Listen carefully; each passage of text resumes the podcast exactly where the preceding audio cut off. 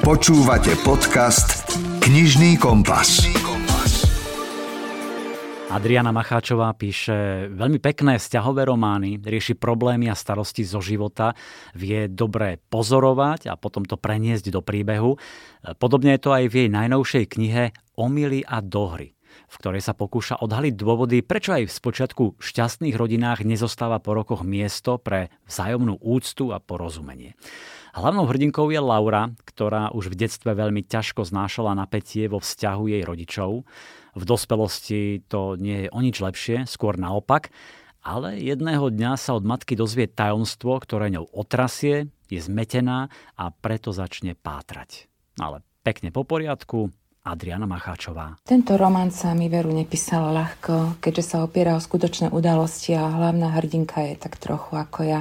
Po smrti otca sa s mamou odsudzí, pretože jej nevie odpustiť vzťah s iným mužom. Zmekne, až keď mama ochorie. Neskoro poviete si, ale čo mám na to povedať? Vzťahy sú zložité. Opäť ide o vzťahový príbeh s takou miernou detektívnou linkou? Komu by sa mohol páčiť, alebo kto by, koho by vedel osloviť najviac? Nejde ani tak o detektívnu západku, skôr čo si nevypovedané, čo sa vznášalo medzi matkou a dcerou. Dávno sa mali objať a to, čo si mali povedať, sa čitateľ vlastne dozvie až na stránkach príbehu. Myslím si, že toto je práve najčastejšia chyba, ktorú robíme. Neporozprávame sa, nenájdeme si čas, radšej sa hneváme a problémy neriešime. Lenže to, čo sme odkladali, nás i tak dostihne a úprimne poviem, po mamičkinej smrti ma trápili hotové prelúdy. Verím, že táto téma osloví mnohé matky, céry, synov, vnúčky a ruku na srdce. Každý by sa kvôli niečomu rád vrátil v čase a rozhodol sa alebo urobil niečo inak. Nemali by sme nič odkladať na neskoršie a nečakať, kým je zo života len spomienka. Je to príbeh matky a céry, inšpirovaný skutočnosťou.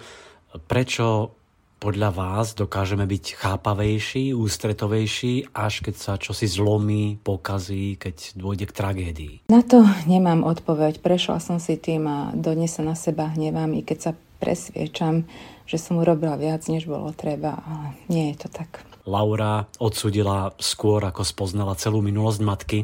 Zdá sa, že často odsudzujeme a posudzujeme prirýchlo. Nechcem hádzať všetkých do jedného vreca, ale mnohých hodnotíme ľudí, veci a situácie príliš rýchlo a ak sa ukáže, že sme niekoho zle odhadli, neradi meníme svoj úsudok, ale radšej hľadáme neotrasiteľnú pravdu, že sme sa nemýlili a vtedy sa všetko pokazí. Verím, že aj vďaka mojej knihe sa budú čitatelia týchto omylov vyvarovať, lebo majú svoje dohry.